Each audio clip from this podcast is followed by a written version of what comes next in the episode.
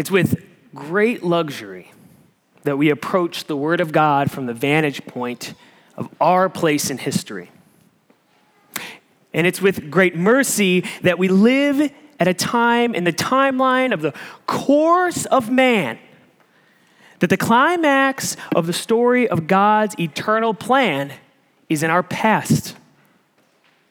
And it's often lost on us that we have the written word of this story from beginning to end at arm's length, in our language, and mostly at no cost.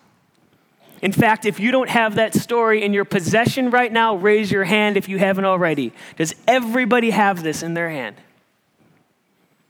Don't let it be lost on you. It is a privilege. So with this great luxury and mercy, we have this privilege to focus our attention on the climax of the story and watch it change lives. We see Christ on the cross, and then we see him raised up from the grave as giving life and hope to a hopeless man. Now, this causes men to turn from sin into newness of life with their God and their Creator, so that each one who confesses Christ as Savior can say, like the blind man, "One thing I do know, that though I was blind, now I see." And from just that, we inherit biblical promises and assurances that have been well recorded and guaranteed for a very long time. At A R C, this is the place we've been in the Romans eight series. Hearing clearly in that series that if you have accepted Christ as your Savior, there is no condemnation because you have the Spirit of God, and that Spirit of God lives in you. That sets you free from the law of sin and death. That message of grace and freedom is the good and right place for us to dwell. It's what gives us life.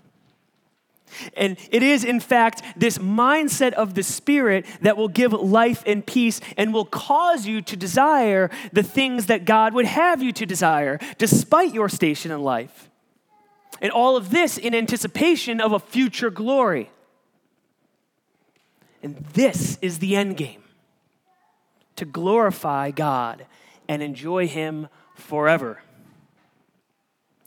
So if I can compare where we are, uh, where we have come into the biblical story from a Marvel Cinematic Universe standpoint, it's like watching Avengers Endgame as the first movie.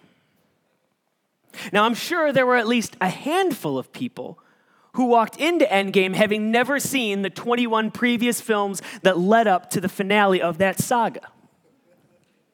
And surely, these people walked out feeling the emotions that the film is meant to evoke for everybody watching.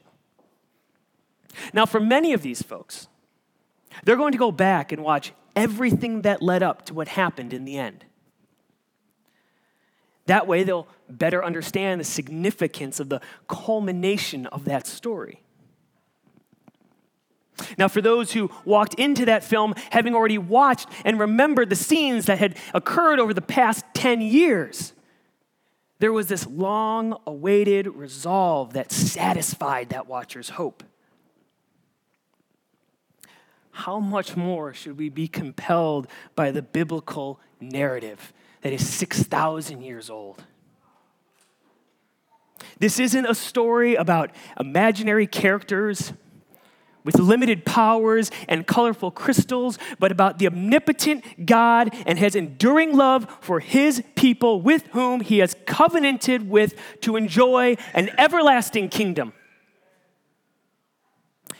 And if Romans eight is concerned with the implications of the endgame of that narrative, then there's a whole lot of prequel that can help to explain to us what got us to knowing that for those who love God, all things work together for good, for those who are called according to his purpose, For those whom he foreknew, he also predestined to be conformed to the image of his Son, in order that he might be the firstborn among many brothers. And those whom he predestined, he also called. And those whom he called, he also justified. And those whom he justified, he also glorified. Today, then, we'll zoom out from the climax and all of its beautiful imputation to see how we got here. This will not be an exhaustive study of the four thousand years of human history prior to Christ's coming, but we'll come to a place in the Old Testament that serves as a turning point in redemptive history and gives us a view of God's work from beginning to the end of this biblical narrative. So this insightful or maybe curious look at Second Samuel seven while holding Romans eight within view will help demonstrate the thesis of our study today. That is that God's enduring love establishes his everlasting kingdom. God's enduring love establishes his everlasting kingdom. Second Samuel chapter seven. Now, if you're keeping an outline of the text, we'll first find David's earthly position in verses one through nine a. David's earthly position, verses one through nine a. Secondly, we will find God's eternal perspective in verses nine b through seventeen. That is God's eternal perspective in verses nine b through seventeen. And just for sake of time, that's where we're gonna that's where we're gonna stop the exposition. But if you want to have the, the third point in this whole chapter, it would be David's enlightened praise and prayer in verses eighteen through twenty-nine. David's enlightened praise and prayer in verses eighteen through twenty-nine. Everybody at Second Samuel seven? Let's read. Now, when the king lived in the house and the Lord had given him rest from all his surrounding enemies, the king said to Nathan the prophet, "See now, I dwell in a house of cedar, but the ark of God dwells in a tent." And Nathan said to the king, "Go, do all that is in your heart, for the Lord is with you." But that same night, the word of the Lord came to Nathan, "Go and tell my servant David, thus says the Lord, would you build me a house to dwell in? I have not lived in a house since the day I brought up the people of Israel from Egypt to this day, but I have been moving about in a tent for my dwelling. In all the places where I have moved with all the people of Israel, did I speak a word with any of the judges of Israel, whom I commanded to shepherd my people Israel, saying, why have you not built me a house of cedar? Now therefore, thus you shall, you shall say to my servant David, thus says the Lord of hosts, I took you from the pasture, from following the sheep, that you should be a prince over my people Israel. And I have been with you wherever you went and have cut off all of your enemies before you. And I will make for you a great name, like the name of the great ones of the earth. And I will appoint a place for my people Israel and will plant them so that they may dwell in their own place and be disturbed no more. And violent men shall afflict them no more as formerly from the time that I appointed the judges over my people Israel. And I will give you rest from all your enemies. Moreover, the Lord declares to you that the Lord will make you a house. When your days are fulfilled and you lie down with your fathers, I will raise up your offspring after you, who shall come from your body, and I will establish his kingdom. He shall build a house for my name, and I will establish the throne of his kingdom forever. I will be to him a father, and he shall be to me a son. When he commits iniquity, I will discipline him with the rod of men, with the stripes of the sons of men. But my steadfast love will not depart from him, as I took it from Saul, whom I put away before you. And your house and your kingdom shall be made sure forever before me. Your throne shall be established forever. In accordance with all these words and in accordance with this vision, Nathan spoke to David. Verses one through three give us David's earthly position just after he had come back from war against his nemesis, the Philistines. In conjunction with this victory, he has joyfully returned the Ark of the Covenant to Jerusalem. Now, the Ark was where God's law was kept and his presence remained. It would be placed in a, in a tabernacle, a, a tent, that would sit at the center of the camps where his people would stay for a time. They would move about. Ever since the time of the Exodus from Egypt into the wilderness and then into the promised land. And his people would stay in places for a time, and it was always meant to be a sign that God would have his rightful place among his people. It was previously carried with the Israelites as they traveled from place to place throughout the time of the Exodus, like I said. And then it went into the promised land as they, as they moved into Canaan. But interestingly, that conquest was never really completed. See, there was left a smattering of false gods throughout all the land as the people spread throughout its borders. Yet, the ark stopped traveling, and it, and it resided in the middle of this promised land in Shiloh for around three hundred seventy years during the time of the judges. And during that time, things were terrible. Most of the Israelites would turn towards the false gods of the people that they were supposed to conquer. And so then they started to neglect the worship of the one true God. And this was their commission from Joshua. So they had no real hope of things getting better as they didn't have their focus on Yahweh, the one they were to serve. Now, as the Israelites spiraled out of control, God's earthly position in the mind of the Israelites seemed of no concern. That is until, out of desperation, the Israelites thought that they could use the ark as a sort of weapon against the Philistines, who, at the Lord's allowance, stole the ark and put it in their own temple of the false god Dagon. Now, this enraged God. It caused his wrath to meet the Philistines so much that it compelled them to return it to God's people. It then stayed in this town called Kiriath Jearim. And this was during the time of Samuel. And he was a priest who was worshiping this true God throughout this time of the judges. But it stayed there. And during that time also, the Israelites had this bad idea. This bad idea was to be more like the nations around them. They wanted a king. Samuel thought this was a horrible idea. God told them this was a horrible idea, but they didn't care. They wanted a king. So God said, fine, here's your king. His name is Saul. Saul didn't have much regard for the Lord. He disobeyed the Lord's commands and was therefore rejected by God. And he was rejected so that David might step into this role in the future. So then Samuel anointed David, and the Spirit of the Lord rushed upon David from that day forward. Now, there was still much to happen between David's anointing and Saul's rejecting, and David sitting in this earthly position in a temple or in, in his palace with the rest with rest from his enemies.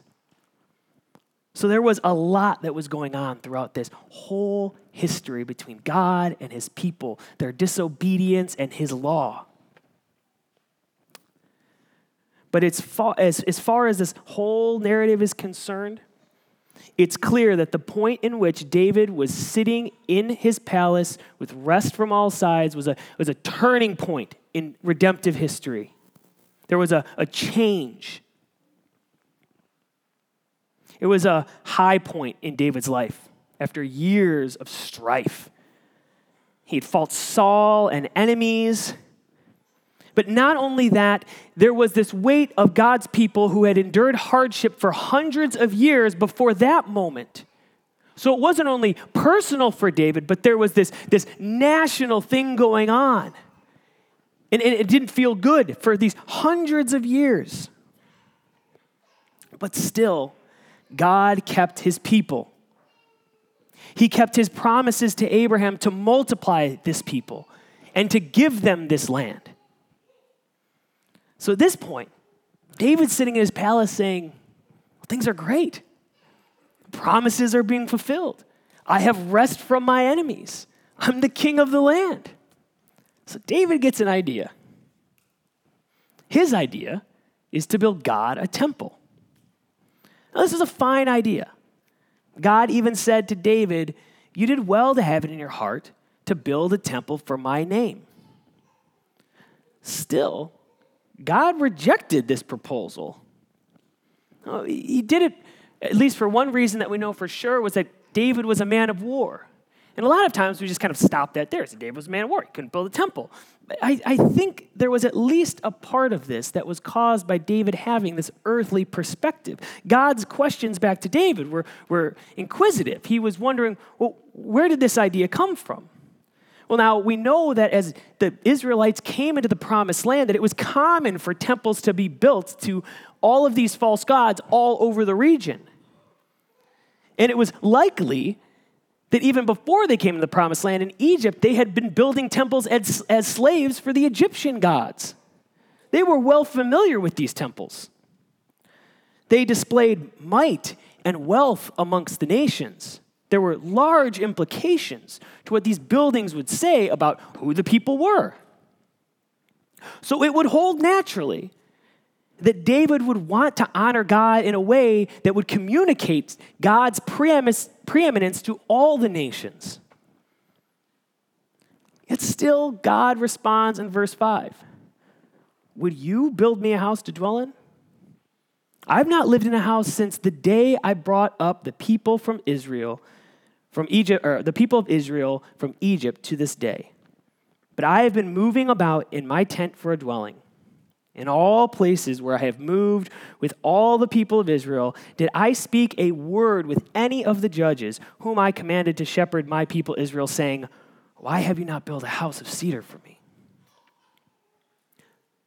But even with this rejection of David's idea, as we'll see in the next section, God will take this desire and he's going to redeem it. He's going to make it better to fulfill a much greater purpose. Now, years earlier, there was another proposal that seemed propri- uh, surprising that I mentioned uh, a little while ago. And in that reaction, God was more direct and inquisitive. That was when Israel decided that it needed a king because all the other nations had kings. Now, this was a true affront to the true king. It was the true king, God, Yahweh, who brought his people out of Egypt, who had driven out the people before them into the land of Canaan. Had God not been this king, who went out before them and increased their number and kept this, this covenant they had with Abraham? See, the problem was that the people forgot this because they had been so ingrained in the cultures of the land of the people that they didn't drive out, that they were missing who God was to them. They were too focused on the false gods that they were running into when they were taking up wives and, and, and taking up their idols. It was a, a very large time of confusion for these people. So this request for these people to have a king, God saw as something that desperately needed redemption. Now, David was only the second king. There was Saul and then David. And already at that point, God started redeeming this whole idea of having a king, a king through David. This is what God does. He takes our ideas that may be flawed or not fully formed or maybe didn't come from him, and he is going to redeem them by his Spirit. He is going to teach us what the right way is. He says in verse eight and nine, David, I took you from the pasture, from following the sheep, that you should be a prince over my people Israel. I have been with you wherever you went and cut off all your enemies before you. David, don't get it twisted. I'm the one in control. I'm the true king. I'm the one who raises up kings, and I'm the one who tears them down. It's on my plan that all things are going to work out. So now we've got these two earthly Israelite positions in view that we come to God's plan in Second Samuel. We've got this temple, and we've got kingship. And so at this point in Second Samuel, we come to a place that's commonly called the Davidic covenant. And it serves as this launching pad for everything to occur for God's people in the future. And here is where God's eternal perspective overwhelms David's, and by extension, Israel's earthly position. Verse nine. I will make for you a great name, like the name of the great ones of the earth. And I will appoint a place for my people Israel and will plant them so that they may dwell in their own place and be disturbed no more. And violent men shall afflict them no more as formerly from that time that I appointed judges over my people Israel, and I will give you rest from all your enemies. Okay, now here's the signal that David's current position of enjoying rest in his palace was not a finished work. The kingship and the land were still being worked out. David was enjoying rest from his enemies in verse one, yet God was pressing toward a greater rest and a truer peace for his people. Of course, this was confirmation of the covenant God had made with Abraham in Genesis seventeen eight. And I will give to you and to your offspring after you the land of your sojournings, all the land of Canaan, for an everlasting possession, and I will be their God.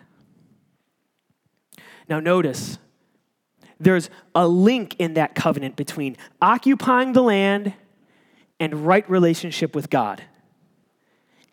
Everlasting possession, and I will be their God.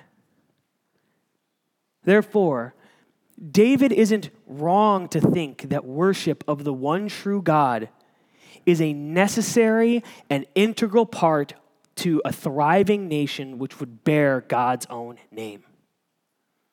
His desire to build a temple was indeed right. It's just that man's concept of worshiping God often falls into categories that too easily lead to worshiping in the wrong way. At best, our concept, our concepts of worship can be paltry gifts like heart-shaped boxes of generic chocolate on Valentine's Day. But at worse, they can be hurtful betrayals like selfish displays of grandstanding. Therefore, it is God who must set the agenda. It is he who must appoint the manner of all rule and worship for his people. After Abraham, he set out the Mosaic covenant and provided his law for this purpose. Who remembers what happened then? Immediately, right away, his people failed. Immediately. This helps to confirm what we read in Romans eight. For what the law was powerless to do because it was weakened by the flesh, God did. Now, hold on, I'm going to wait. I'm not going to keep going. We're going to wait. Because we, we know the end game. But we're looking here from David's perspective. And this is where God lays out what he's going to do from David's earthly position. Verse eleven. More so, the Lord declares to you that the Lord will make you a house. When your days are fulfilled and you lie down with your fathers, I will raise up your offspring after you, who shall come from your body. I will establish his kingdom. He shall build a house for my name. I will establish the throne of his kingdom forever. I will be to him a father, and he shall be to me a son. When he commits iniquity, I will discipline him with the rod of men, with the stripes of the sons of men. But my steadfast love will not depart from him, as I took it from Saul, whom I put away before you. And your house and your kingdom shall be made sure forever before me. Your throne shall be established forever. In accordance with all these words and in accordance with all this vision, Nathan spoke to David. It's like, like a rocket. God blasts off this eternal perspective that is vastly more beautiful vision than the one enjoyed from David's earthly perspective. Rather than man building a house for God, God will build a house for man. But this is more than just a house. It's an everlasting kingdom. It will be established in enduring love. So in this promise, we have both the Israelites' functional issues addressed, the king and the temple, but there are still questions. So we need to break it down a bit. So I, I think we need to do this. And this is this is the hardest part of when we're going through prophecies and all this. And um, I've done my best. Uh, but we're going to do this by, by separating out forever statements from the rest. Okay? Firstly, David will die, and his son will be a king who builds the temple. We see that in verses twelve and thirteen. And God's steadfast love will never leave this son even after sinning. We see that in verses fourteen and fifteen. So that's one subset. David will die. There'll be a son who builds a temple. The steadfast love will never leave that son. Now, secondly, we come into this crossover between the two where, where God says in verse fourteen, I will be a father to him, and he shall be to me a son. Now, we we we look at this and we go, okay, um, that makes sense for, for David's son. Is there more here? Well, there, there must be more because, thirdly, we, we get to these forever statements where God himself will build, uh, God himself will build this everlasting house or kingdom. Now, that's in verse eleven. That's it where it starts. And the king will have an everlasting throne. So we know that there's something more about this father and son relationship because it's going to be an everlasting kingdom. There's going to be a throne that, that this person would exist on. So now let's examine the first set. And again, we're going to go into this, into this biblical narrative. There is a son who takes the throne after David dies. First Kings three six. And Solomon said, you have shown great and steadfast love to your servant David, my father, because he walked before you in faithfulness, in righteousness, and in uprightness of heart toward you. And you have kept for him this great and steadfast love and have given him a son to sit on his throne to this day. And indeed, this son Solomon builds the temple that David had on his heart. David, in fact, gave the, the plans of the temple that the Spirit had given to him. So God's hand was in the whole process. There was a, a hope and a glory that these kings and, and the people were anticipating in this whole process. The temple would be beautiful. It would show splendor and majesty of the God of Israel. Its dedication would be a beautiful ceremony where the song, He is Good, His Steadfast Love Endures Forever, would be on repeat. The physical house was being built to represent everlasting love. It was a, a sign. It was a symbol. There's something to note here, though. God knew that true worship in the temple was going to be challenging for his people. He drops this interesting word on Solomon in the middle of the building process. He says, concerning this house that you're building, If you walk in my statutes and obey my rules and keep all my commandments and walk in them, then I will establish my word with you, which I spoke to David your father.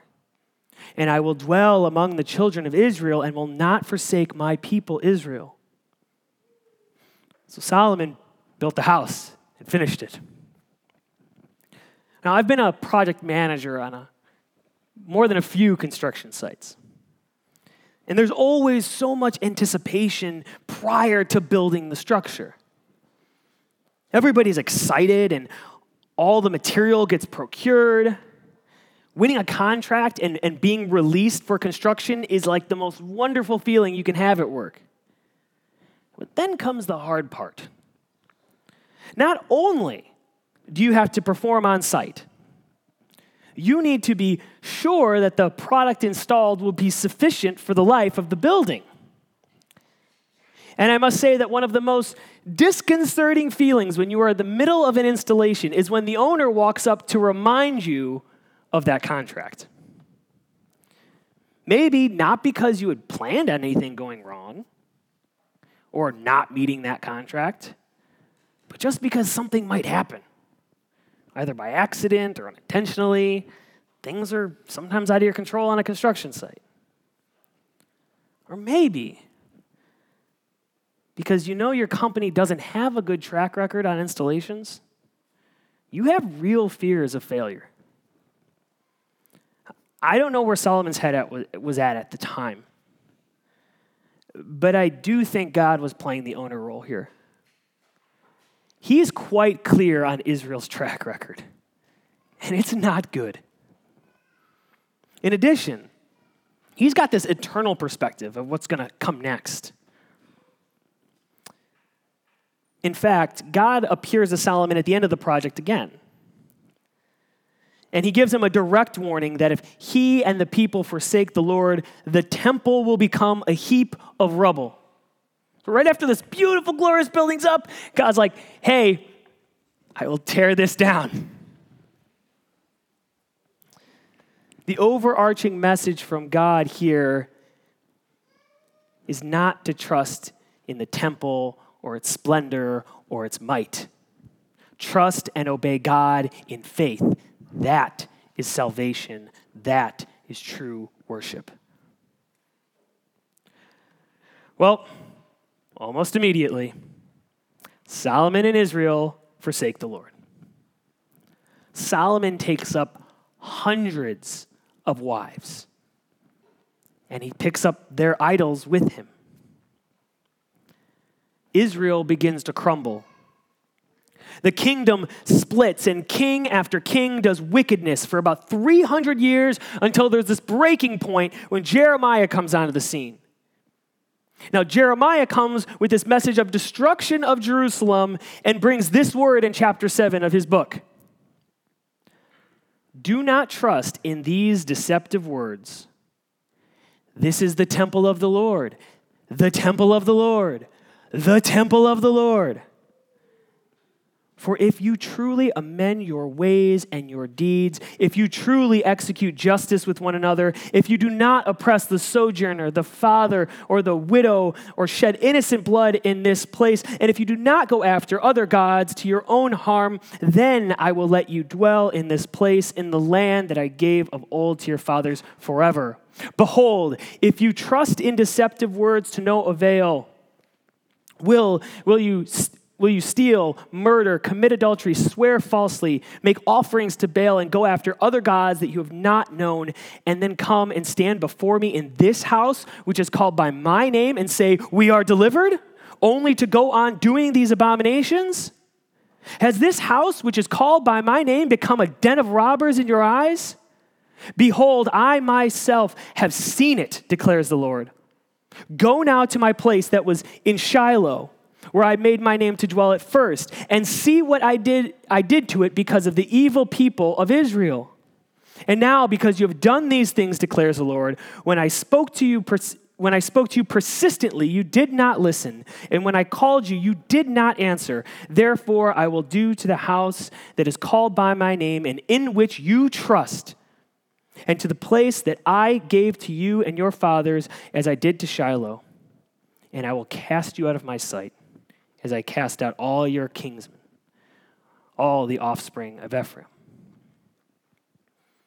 It was during this time King Josiah was reigning, and he was a good king. He was said to completely follow the ways of his father David. So we see this line of David continuing to run in God's faithfulness, despite all of these horrible things happening. Now, Josiah has it on his heart to help to restore the temple. So in the midst of trying to restore it, teams are sent in to, to get some work done. And the high priest, Hilkiah, reports, I have found the book of the law in the temple. What? What do you mean you found the book of the Lord in the temple? You mean in the house of the Lord, the word of the Lord was in the basement? It was neglected? It was dusty? Well, now there's no question about why true worship wasn't occurring in that place. Josiah was wrecked by this, and he went out on a spree. He went out to tear down all the high places, all the idols of all the false gods, uh, of all the false gods, so that they could live in accordance with the law that was found. But these reforms were too late. Judgment prophesied by Isaiah and by Jeremiah was already upon Judah. Soon thereafter, the Babylonians besieged Jerusalem, destroyed the temple, and God's people were exiled.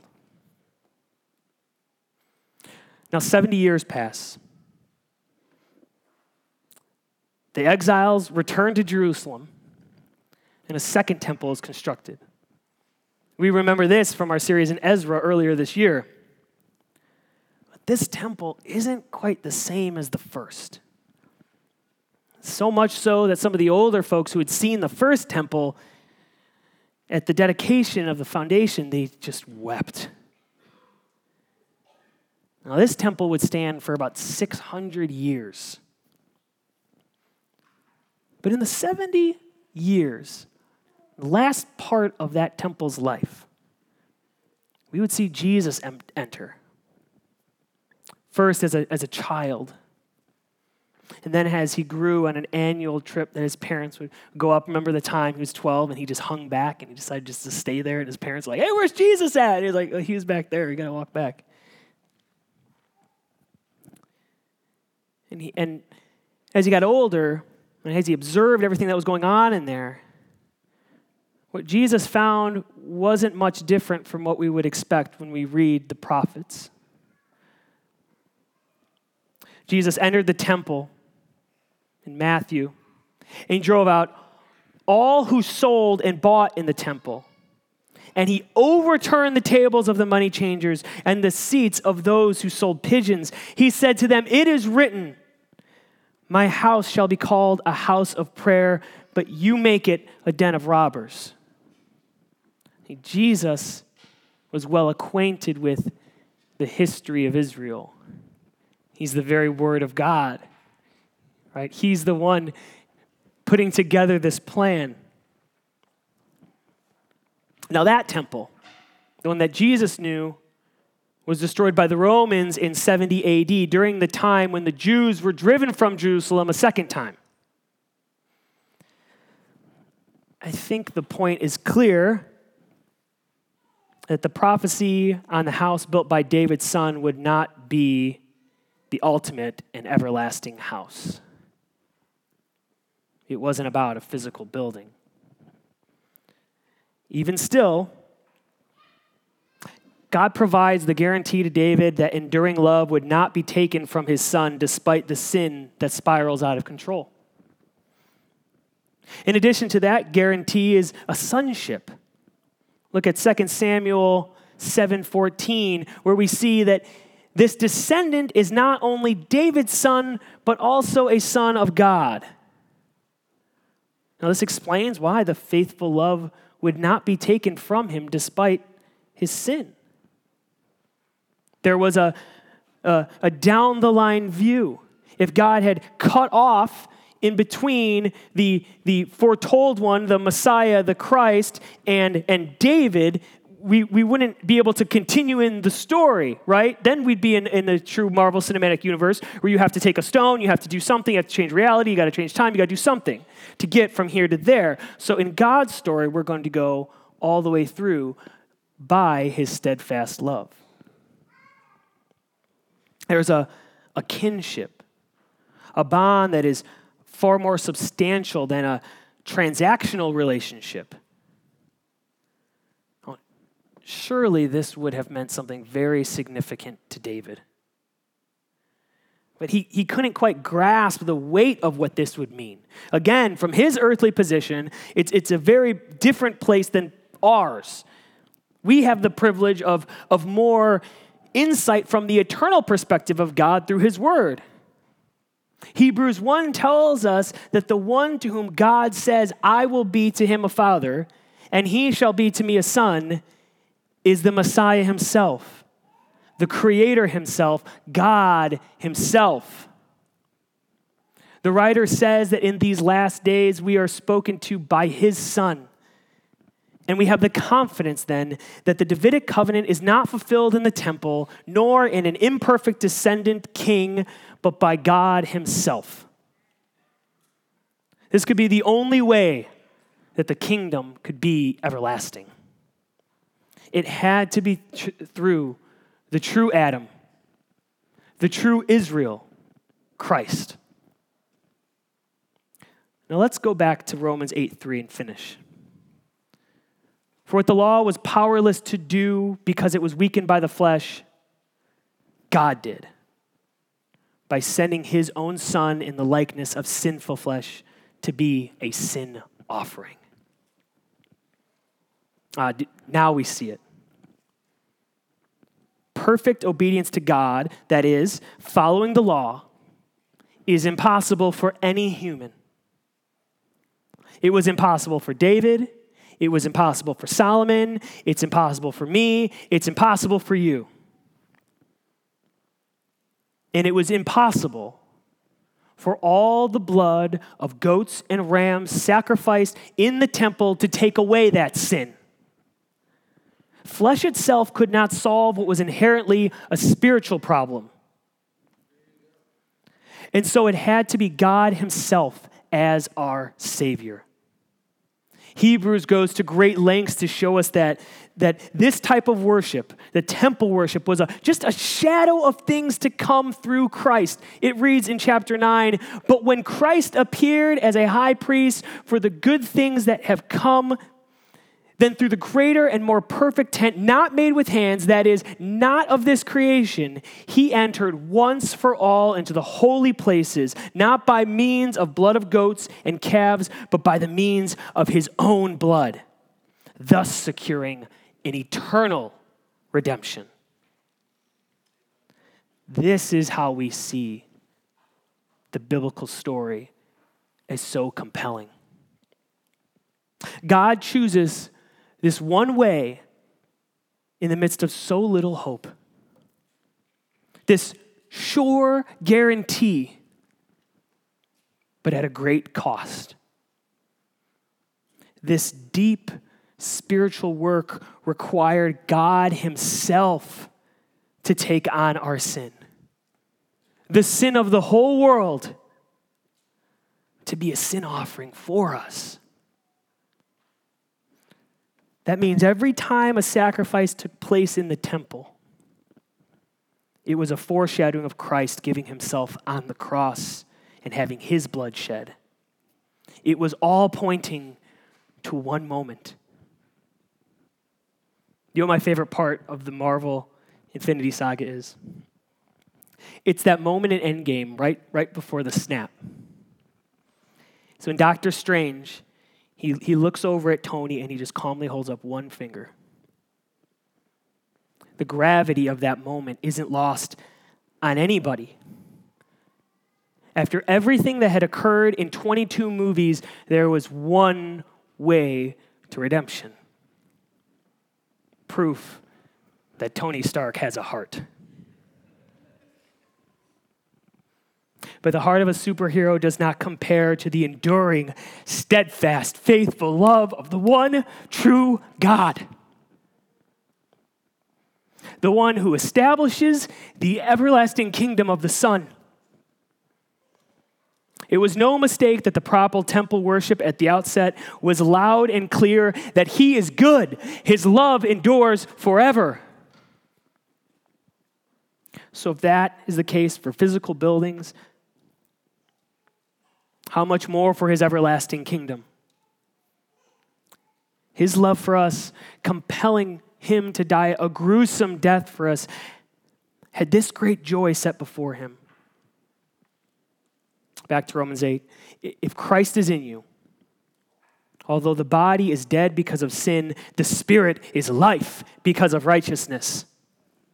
If the spirit of him who raised Jesus from the dead dwells in you, he who raised Christ Jesus from the dead will also give life to your mortal bodies through his spirit who dwells in you. Jesus didn't stay in the grave. His sin offering was different. His sin offering was so perfect that death could not hold him. The Spirit raised him from the dead so that the eternal kingdom would be established forever. David's line would continue forever and ever and ever. All of this deep work was so that we, who were previously cut off from God, outside of right relationship with him, could have access to the Father by one Spirit. You see, having Christ is to have the Spirit. This is how we have newness of life. All people everywhere. The Israelites, to whom belonged the adoption, the glory, the covenants, the giving of the law, the worship, and the promises. Even though they utterly regarded, disregarded these things time and time again, they could have newness of life. And for the rest of us, the nations who had been left to worship other gods, we didn't have these same privileges that God, God's people did. We can have newness of life in the Spirit. All people can come near to God and worship in spirit and in truth.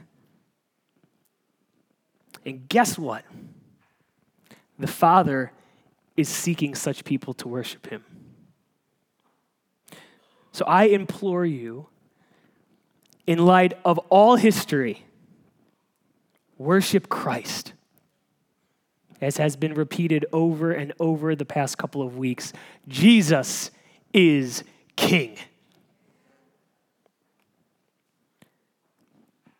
If you haven't done this yet, let me explain to you how you can receive this newness of life, receive this Spirit, and worship Christ the King. As we've talked about, every single one of us is a sinner. We are created by God in his image, and we hopelessly fell short of that, of that call, of that relationship, and instead of worshiping him and being with him, we turned to our own devices, to our own idols, to our own temples, and sinned against him. We forsook the Lord in the same way that the Israelites did time and time again. But still, God loves us so much that he sent his Son to die on a cross for us and be the sacrifice for our sin. And if only we turn from our sin and turn to that Christ, that true King of Israel, we can be saved and be raised in newness of life, having the Spirit and being in full fellowship with this great God. Accept him today.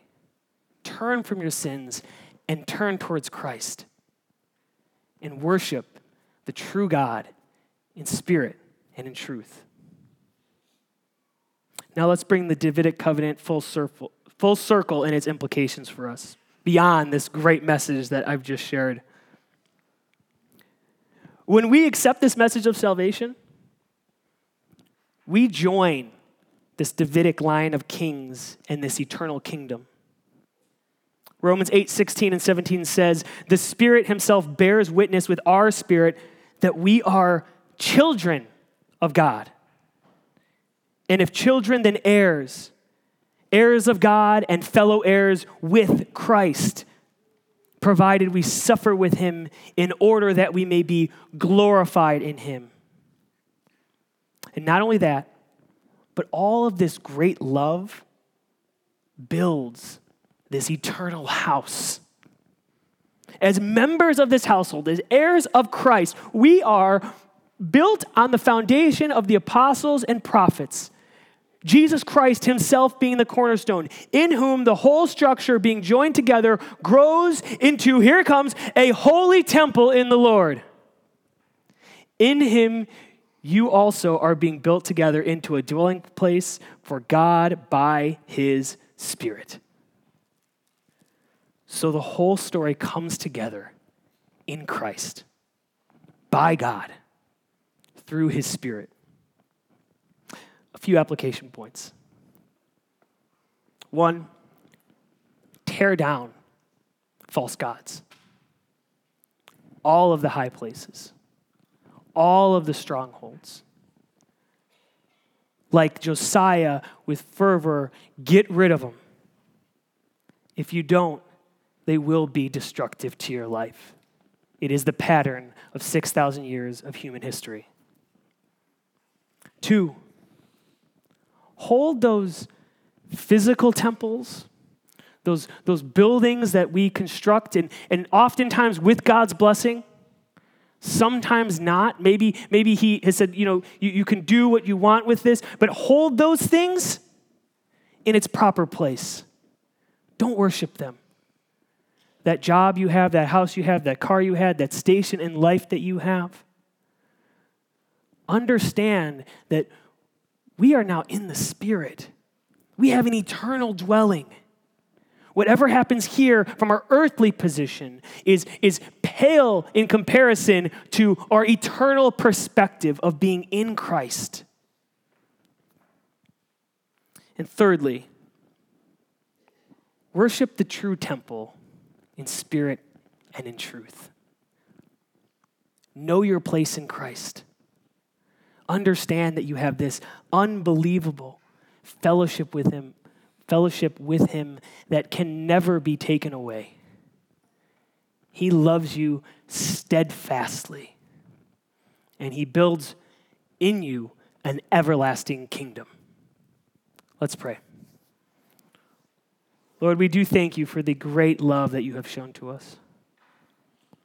We thank you that you are a God who has worked out so many little details, so many uh, horrific stories, so many situations that we could not understand or comprehend to work out for the good for those that you love.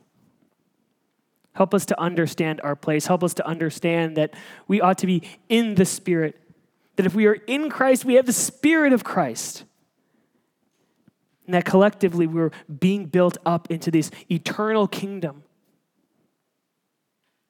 where the Father and the Son and the Holy Spirit and his people will all be gathered together forever. Thank you, Lord, for this great message of hope. In Jesus' name, amen.